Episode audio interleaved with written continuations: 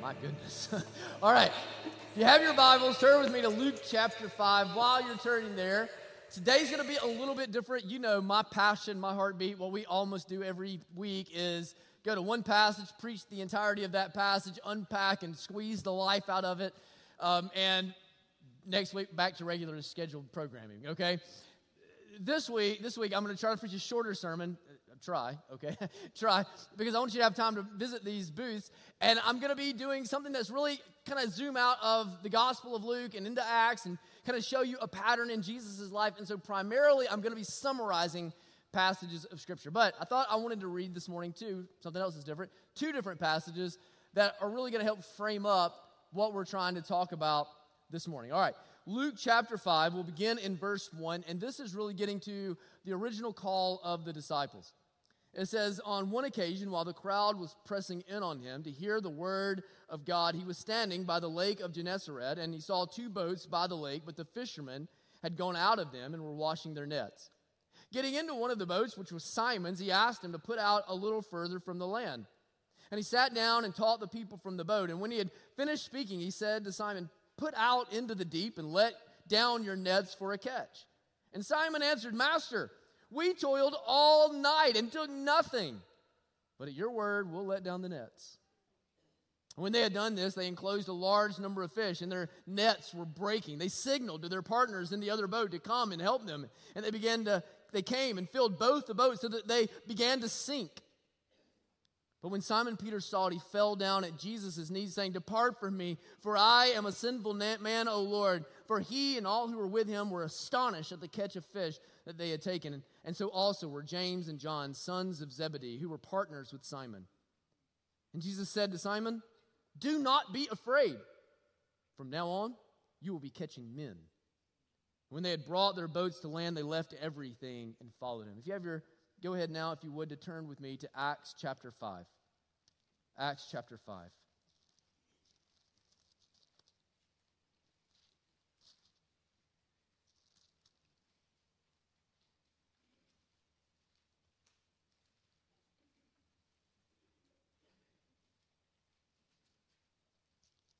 I'm sorry, Acts chapter 4. Confused myself there for a second. I was like, what in the world am I looking at here? Okay, Acts chapter 4. That's where that's right. All right. Beginning in verse 5.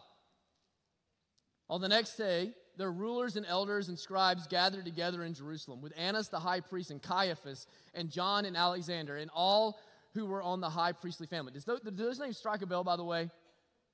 Those were the names that led to the crucifixion of Jesus, okay? Remember the scene. Verse 7 And when they had set them in their midst, they, re- they inquired, By what power and by what name did you do this? Then Peter, filled with the Holy Spirit, said to them, Rulers of the people and elders, if we are being examined today concerning a good deed done to a crippled man, by what means this man has been healed, let it be known to all of you and to all the people of Israel that by the name of Jesus Christ of Nazareth, whom you crucified, whom God raised from the dead, by him this man is standing well before you. This Jesus is the stone that was rejected by you, the builders, which had become the cornerstone. And there is salvation in no one else, for there is no other name under heaven given among men by which we must be saved. Now, when they saw the boldness of Peter and John and perceived that they were uneducated common men, they were astonished. And they recognized that they had been with Jesus. Let's pray to the Lord together. Heavenly Father, I pray that the kind of transformation that we see in the disciples would be found in our lives. I pray that the kind of transformation that we see in the disciples would transpire in the life of Iron City and that we would equip our people and encourage our people and help our people to, to move more and more from Luke chapter 5 to Acts chapter 4 to be overwhelmingly transformed into the image of Jesus, to live on the mission for Jesus. I pray, Lord, that this morning you would cast for us the vision of, of your method and your means for refining us into the people that you've called for us to be. And that as a result, oh Lord, that we would be a more united church and a more, a more devout church and a church that is more effective in making disciples of all nations.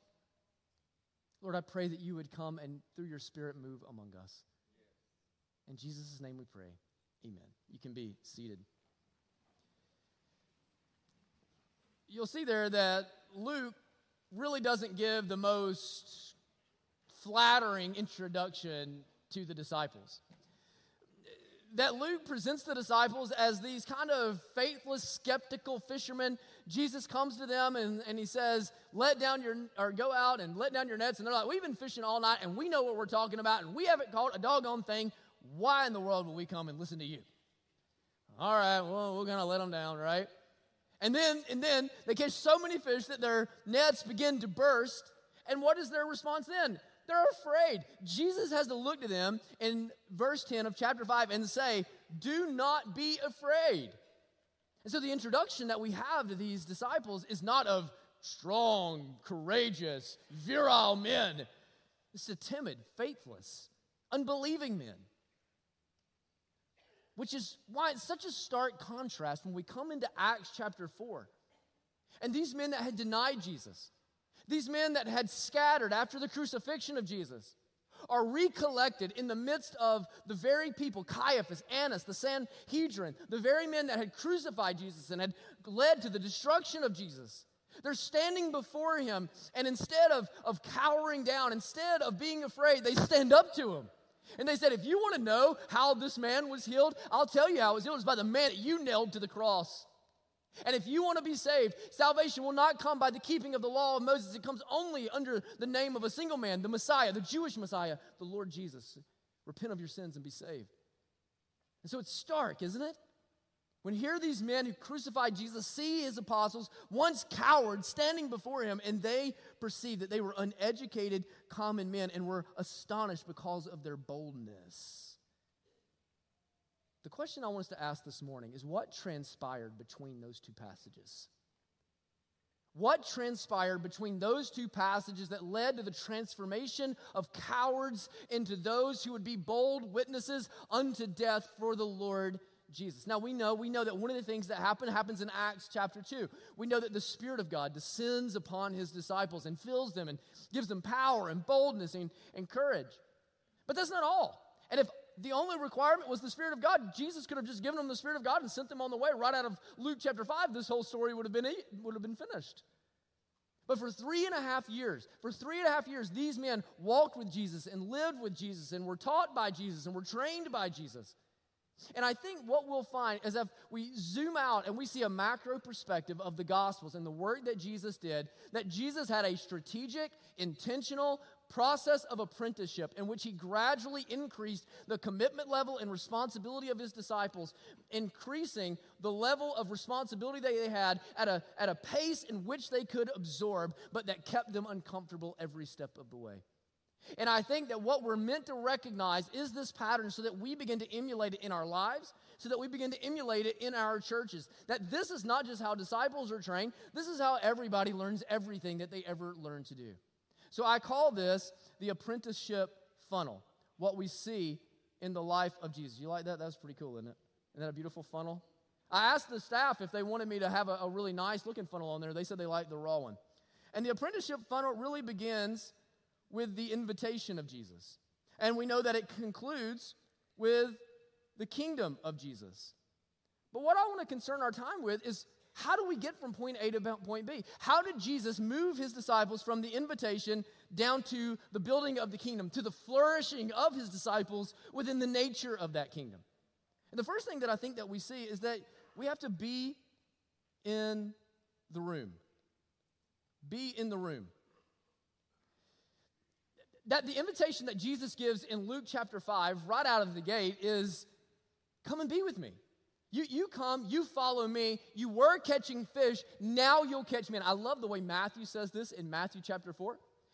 In Matthew chapter 4, the invitation of Jesus is so straightforward and so blunt, but so to the point. He says, Follow me, and I will make you fishers of men. Now, what does it mean when somebody's gonna make you something? It means you're not already, doesn't it? It means that there's going to be a process of transformation that's going to take place in your life. And the response that we see from the disciples really helps us to understand the nature of what the invitation is that Jesus is giving when he gave it to them and he gives it to us to come and to follow him. What do they do? They leave behind their boats. They leave behind their nets. They leave behind their jobs. They leave behind everything that was comfortable and familiar. They leave behind everything to come and to just be with Jesus. They're going to live their lives with Jesus. They're going to be in the room with Jesus wherever Jesus goes to see everything that Jesus does. That what we see about disciple making right out of the gate is the way that we're intended to be transformed is life on life, person with person. That Jesus is inviting his disciples to come be in the room while I'm teaching on the kingdom of God. Be in the room as I face opposition and see how I face it. Be in the room as I as I struggle to find a place to lay down my head at night and suffer and see how I suffer. Be in the room and watch as a man of God suffers so that you can begin to learn what life in the kingdom, what a man of God ought to look like. You see what we ought to recognize is that discipleship is far more caught than it is taught. Discipleship is far more caught than it is taught. And when we begin to realize the person that God has called for us to be, the man, the woman, the, the teenager that God has called us to be, what our next thought ought to be is where do I find a man or a woman or a person like that? Where do I find them? Because what I need to do is I need to find a person that is like the man of God, the woman of God that God has called me to be, and I need to go and put myself in a room with them. Because if what you'll find is if you'll put yourself in a room with the person that displays the character, the fruit of the Spirit, all the, the fruit bearing that Ryan talked about last week, you'll put yourself in the room with them. What you'll discover is slowly, indiscernibly, without you even realizing it, suddenly you'll begin to re- respond to situations in a similar way. Suddenly, you'll begin to frame up things with a similar perspective. Being in the room, you begin to become more and more like those person. And so, if you surround your people, yourself with people that are a step ahead of you, that's how you take the next step. That's how you ne- take the next step. But what we notice is in Jesus' ministry, he doesn't leave his disciples there. That after they're in the room with him, he, asks, he invites them to come in and test the waters. Come in and test the waters that Jesus recognizes that it's much easier to agree with him than it is to apply and implement the things that he's teaching. It's much easier to agree with what he's saying than to live out what he's saying. And so, what Jesus does is he does what every good teacher does he puts them in a controlled environment where they can fail without being destroyed. He puts them in a controlled environment where they can try to begin implementing and applying the things that, that he's teaching so that he can create a crisis of faith in their heart, bring them back, teach them, explain it, bring it, reveal to them where their muscles are not yet developed, where their instincts are not yet developed, where their impulses and their perspective is not yet developed. And so he's bringing them close over and over throughout the Gospels. He's teaching them how that is, why it is that they failed, how it is they can avoid failing the next time. You really see this, I think, as the Gospel of Luke progresses in Luke chapter 8 and Luke chapter 9. At the end of Luke chapter 8, there's that famous scene where Jesus and his disciples, they get on a boat and they go out over the Sea of Galilee. And I love, I think this is so awesome. Jesus goes down and takes a nap. Naps are biblical, amen? Jesus took naps. I'm taking a nap this afternoon. I'm telling y'all, write it down. Jesus goes under, under the boat and he takes a nap, and the great storm comes. And I think it's amazing. Apparently, Jesus doesn't even wake up, and the boat's about to sink.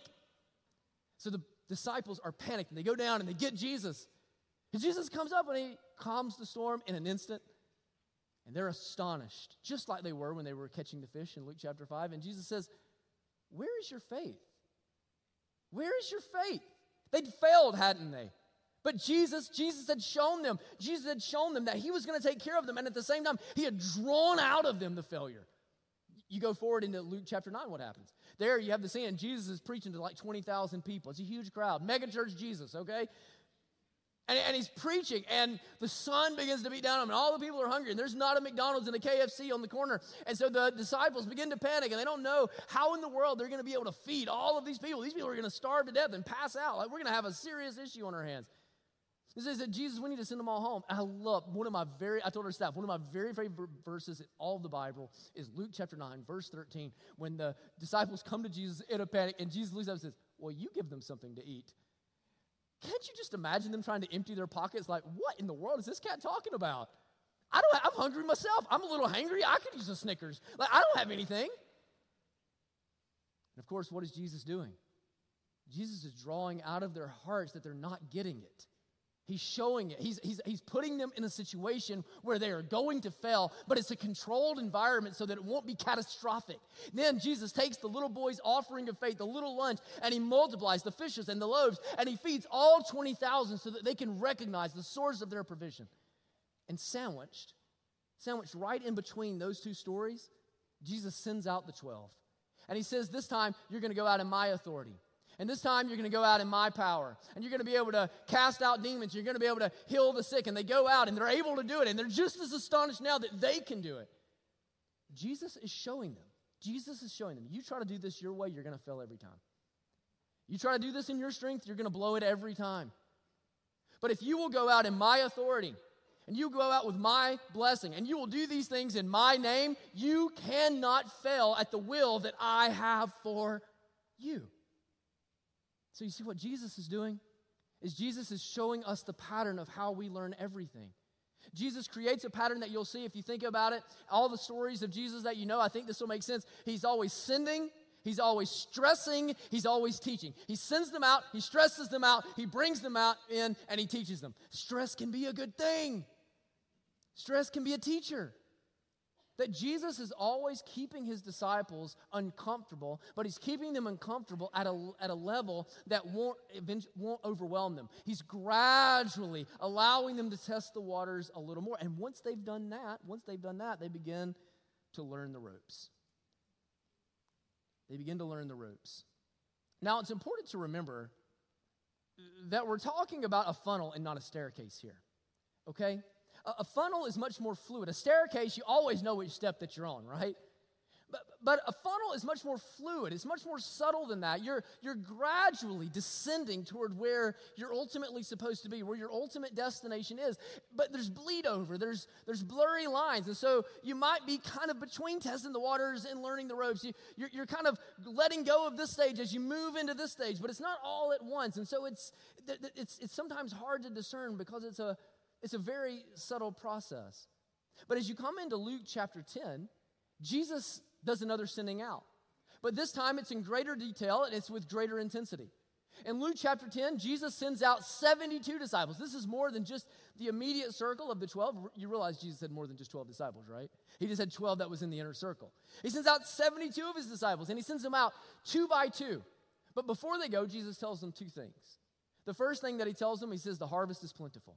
In other words, you're going to have success. The kingdom is going to be built. There are my people that are out there among those fields, and in those fields, you're going to find them and you're going to raise them up, and they're going to have hope because of you. They're going to be healed because of you, and the demons are going to be cast out because of you. But the second thing he says is he says, gonna, those fields are going to be filled with wolves. He says, I'm sending you out as sheep among the wolves. Matthew 10 gives us a, a, a deeper explanation. He says, Father is going to turn against son, brother is going to turn against brother, neighbor is going to turn against neighbor. That, that you're going to go out, you're going to build my kingdom, you're going to have success, but it's going to hurt. It's going to hurt. It's going to be filled with suffering. It's going to be filled with, with difficulty. You're, you're going to have days in which you want to quit. You're going to have days in which you wonder why you're doing this at all. You're going to have days in which, which it seems impossible. The task that's been placed in front of you. So they go out and the Lord blesses them. And they, they, they suffer and they, and they struggle. But you know what it says? It says that when they return, they return. This is the exact phrase they return with joy. They return. What is Jesus doing? What is Jesus doing?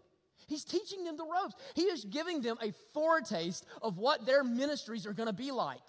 He's giving them a foretaste of what they're to expect when he leaves. And now their responsibility is to go and to build the church. He shows them how the kingdom is going to be built, how their mission is going to be accomplished, the means and the method.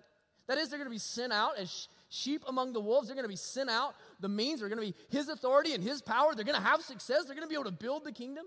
They're going to endure suffering, but in the light of that suffering, the Lord's actually going to purify his church and prune his church and make them even more fruitful. But isn't to show them how the kingdom is going to be made. He shows them why it's actually worth it. He shows them actually why it's worth it. When, when they return back, even though they've encountered hardship, even though they've encountered suffering and disappointment, even though they've experienced betrayal, when they return with their joy, what Jesus is drawing out of them is the reality that as hard as it's going to be, and even though every one of them are going to die a martyr's death, and every one of them are going to suffer at the hands of persecuting a persecuting society, that ultimately what they're going to find is that they have a deeper and more abiding joy than the emperor living in the opulence of his palace. That it's worth it. That it means something to them. And so once they've been in the room with Jesus and tested the waters with Jesus and learned the ropes with Jesus. Now, now it's time for them to get in the game. Now it's time for them to get in the game. Now, I want you to notice that as we move down, we're increasing in the commitment level and the responsibility level. That Jesus doesn't immediately launch them and say, Go start the church. Jesus acclimates them. Jesus, Jesus slowly teaches them and trains them, and Jesus lets them experience failure in a controlled environment before they're in an uncontrolled environment. But then when you get to Acts chapter 1 and Acts chapter 2, man, it's time to get in the game. It's time to build the church. And so we see that in Acts chapter 1 and 2, the two things happen. First, they're given the mission. You will be my witnesses in Jerusalem, all Judea, Samaria, and to the ends of the earth. They're given the mission that they're going to go out and they're going to make Jesus known from the, from the place that they are in Jerusalem to the far reaches and corners of the earth, to, to places that they don't know, and people they don't know exist, and tongues they can't naturally speak. And then you come into Acts chapter 2 after they're given the mission, and now they're given the power. They're given the Holy Spirit who will go with them, who will strengthen them, who will enable them, who will embolden them. Now, what's, what's interesting there is I think that what we're seeing is that the purpose of the funnel is to draw out in us that to which we're being drafted and in the way which we have been crafted that the whole time what we're seeing is that the Lord is drafting them into the church. He's drafting them into the mission. And as we come into Acts chapter 2 and the Spirit comes and falls upon them, we see that there are distinctions among the disciples. We see that there are particular ways that they've been crafted to fulfill the mission that they into which they have been drafted. Peter rises up as the leader among the disciples. He's the preacher that goes and preaches at Pentecost and 2000 are saved. Others of the 12 go and they they begin to to go and plant churches and they preach and go as missionaries to India and Lebanon and all over Asia and Africa and Europe. Then you have the, the 120. Most of them operate just in a local church like ours where they love each other and live in gospel community and, and build one another up and meet one another's needs. That all of them have been drafted into the mission of building the kingdom, but they have specific areas in which they've been equipped and crafted by the Lord through the Spirit to live out this mission. Most Christians I know, most Christians I know are sitting on the pew waiting to figure out what their gifts are. They think if I could ever just figure out what my spiritual gifts are, how I've been crafted, I really would get in the game. Like I really do want to serve. I really want to I really do want to make a difference. But you see, you don't discover your gifts by special revelation, clouds and dreams and all that. And you don't discover your gifts. Y'all forgive me. Some of y'all, I'm going to hurt your feelings right here. I, I hope I don't. You don't learn them with a test, okay? For the love of God. Can we move past the spiritual gift surveys? Ain't nobody ever left inspired from a spiritual gift survey. And the truth is, the truth is, when you answer those questions, you're only answering what you know, and God knows you better than you know you. You don't know what you're capable of. There are passions that can be unlocked in your life that you have no comprehension of. There are spiritual gifts that are waiting to be discovered as you get on the mission. Why would you discover your spiritual gifts if you're never going to use them? But when you get in the game, when you begin to move down the funnel, all of a sudden those spiritual gifts become necessities for survival, necessities for the ability to flourish. And what you begin to see is you stop operating out of your resources and you begin operating out of God's resources. And that's when you return with joy joy even in the face of suffering. You see, I think about my journey. I think about my journey. I've told y'all before, I didn't think I could preach. I was, I was terrified to talk in front of people. I couldn't do it. I didn't know it. But I had people along my life that say, hey, try this. Nope, nope. I know that was bad. Let's give it another go. Yeah, that was worse. Let's give it one more go. I think about Andrew. Andrew, when years ago, he was our youth worship leader, and I came to him, I said, I think you ought to be our junior high pastor. Andrew said, I can't do that, I sing. That's what I do. He didn't think he could lead. And today, today Andrew's one of the strongest leaders I know. Eh, Logan. Logan was so nervous about teaching in front of people. Logan didn't think he had any capability to do that whatsoever. We're like, man, I think you can do it. Let's go for it you discover how God has crafted you into what God has drafted you as you get in the game. It doesn't happen all at once, it happens gradually. And here's what I don't think we've done a good job of here. What would I don't think we've done a good job? We have not done a good job of equipping you by getting you to the top of the funnel. We've I, I, inadvertently, it's never been our heart, it's never been our intention, but I think inadvertently, we've basically said if you're not willing to change diapers and you don't want to teach, we can't use you. But there's a whole lot of you that might be able to teach. You might be able to preach. You might be able to do, the Lord only knows. But you can't start it right now. You can't start on level four. Because once you get in the game, you may even be ready to begin shepherding the flock. And I don't mean that in the elder sense, I mean that in the leadership sense. Like you become the person that's helping other people go down the funnel.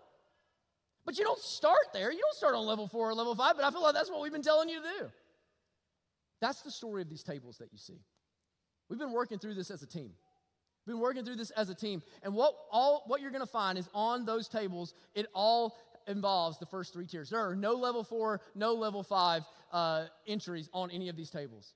What we want to be able to do is come to you, and depending on the level of responsibility and the level of commitment that you're ready for, depending on the level of, of, of, of, just capacity that you have in your life, the bandwidth that you have to be able to say, okay, I want to contribute to the life of the church. I want to grow in the in relation with you. Maybe right now I just need to be in the room. Or, or, maybe I can do a little bit more than that. I, I, can take a little more responsibility, but not a ton. And so, so I would be willing to go in and test the waters. And over time, I can learn the ropes and maybe do some of the other things. So here's, here's here, let me give you an example of what this looks like in kids ministry. And don't shut me down.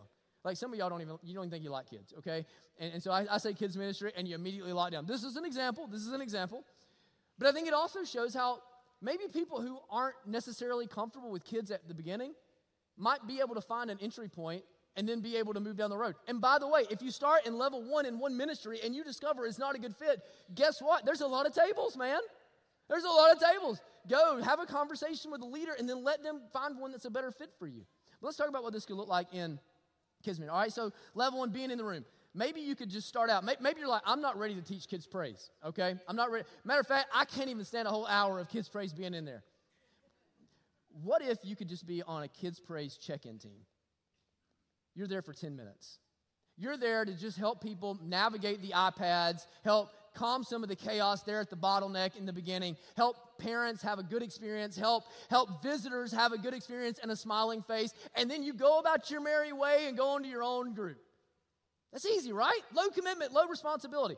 Maybe that well, that's almost too easy. I can do more than that. Or maybe you do that for a while and the Lord works in your heart and, and you begin to, to notice the kids and you think, who in the world is following up with those kids? And that's where you can take a test the waters opportunity and progress to kid, kids praise follow up. It's a little more responsibility, but what if you could be that person, that, that kind person in somebody, in some child's life, some parent's life? Think of a single mom who is just scraping by, man. And all of a sudden, one day, her child's not there and they get a note in the mail, a handwritten card from somebody that says, Hey, we missed you today. We love you. We're so thankful that you're a part of our church. What if they visit and they don't just get a letter from me, the pastor, they get a letter from someone that interacted with them and with their child to say, It was so good to have the opportunity to meet you. That's not a huge responsibility. That's, we're not talking about hours of, of lesson preparation. We're talking about writing a card. Maybe you do that for a while and you get around and you think, you know, I didn't think I liked kids, but these guys are okay. You know, like Tracy's pretty awesome. I like hanging out with Tracy. You begin to progress, and now you could be a Kids Praise team member. You're not teaching anything. You're not teaching anything. You're crowd control. You're, you're there to love on the kids, to make sure the kids are safe, to make sure that resources are getting where they need to be, to make sure that lessons are printed and, and all the object lessons are ready and all the things that they do over there. Maybe you're there to, to help them clean up all the glitter out of the floor. Please, Jeff begs you, help them clean up the glitter, glitter out of the floor, right? And, and you think, you know, like, it's a little more responsibility. I have to maybe do it once a month or something like that, but but I'm not prepping anything. It's not a huge high commitment. I can do that. I can I can be a supporter. And then you're around there for a while, and eventually you start getting a little more interested in what's happening and a little more involved and and the team leader is going to be out that day and you say I can fill in for that. I can fill in for that and you do a great job. Or maybe you don't do a great job, but they encourage you and you try to get you try to get and then you do a great job. And over time you become a kids praise teacher. Over time, you begin to see what the opportunities are there for you, and, and, you hit it out of the park, and you continue to grow, and you continue to see what, what God does. And over time, you can actually become a kids' praise trainer. Do you see? Do you see? Like, this doesn't happen all at once. It happens over a period of years. For Jesus' disciples, it took three and a half years. We're not asking you to come and be a Supreme Court justice with a lifetime appointment, but like, come, begin to grow, begin to move down the funnel, and begin to be increased over time and to see how God works in your life. And I bet what you'll think, what you'll realize, is that Jesus' method for teaching is the way that all of us learn everything that we learn. I asked our staff, I said, How, how did you get to where you are? If I would have come to you where you are five or 10 years ago and, and told you that I need you to serve in your current role, what would you have said? Almost every single one of them said, I would have said, absolutely not. I remember I asked uh, Brittany Cofield this directly in front of the whole team. That's the kind of the way I roll, I guess. And uh, Brittany is just hitting it out of the park with our preschool ministry. She's an absolute rock star. But five years ago, she was just a new person in our church. And I said, Brittany, if I would have come to you five years ago and I would have said, hey, I want you to be our preschool minister, what would you have said? She would have said, I would have probably went to a different church. but what happened? What was the pattern? Well, she got into a connection group. She began to make some friendships in the connection group. Some of them re- revealed to her that as she was dropping off Jack, that like they could use a lot more help in the nursery. So she just started serving in the nursery. She did that for a couple of years, serving in the nursery. And then over time, even as her son moved out of the nursery into the preschool ministry, she became, became one of the leads of the nursery, helping organize the teams and being responsible to make sure that everything was taken care of. And then she began decorating and painting and doing all the stuff to make it pretty. She wanted, she had a passion to make it go to a different level. And then when the preschool minister position came open, I didn't have to go ask her. She just applied. she just wanted to do it. She thought, I think I can do that. Y'all, that's how this happens. That's how you discover how God has wired you. And as I've thought about Brittany's story, and I've thought about my story, and I've thought about the story of so many of those on our staff, among our elders, on our leadership team, it got me excited about all of the potential energy that's in this room. It got me excited because all of you have an opportunity to experience what Brittany experienced at a level that, that you've never experienced it before. And it makes me excited. You, you may not be the preschool ministry, you probably won't be. I don't think Brittany's going anywhere anytime soon. But we got a spot for you. And it makes me excited for you to find what your story's going to be. Thank you for watching or listening to one of our sermons. We would love to have the opportunity to connect with you one on one. We are not a perfect church, but we are a joyful church, and we want to help you increase your joy in Christ. We would love for you to come and worship with us one day soon. You'll be able to find information about our worship services, about who we are, what we believe, what we do, what we're hoping to accomplish on our website at ironcity.org. And we would invite you to go and to check out all the information there. We look forward to seeing you soon.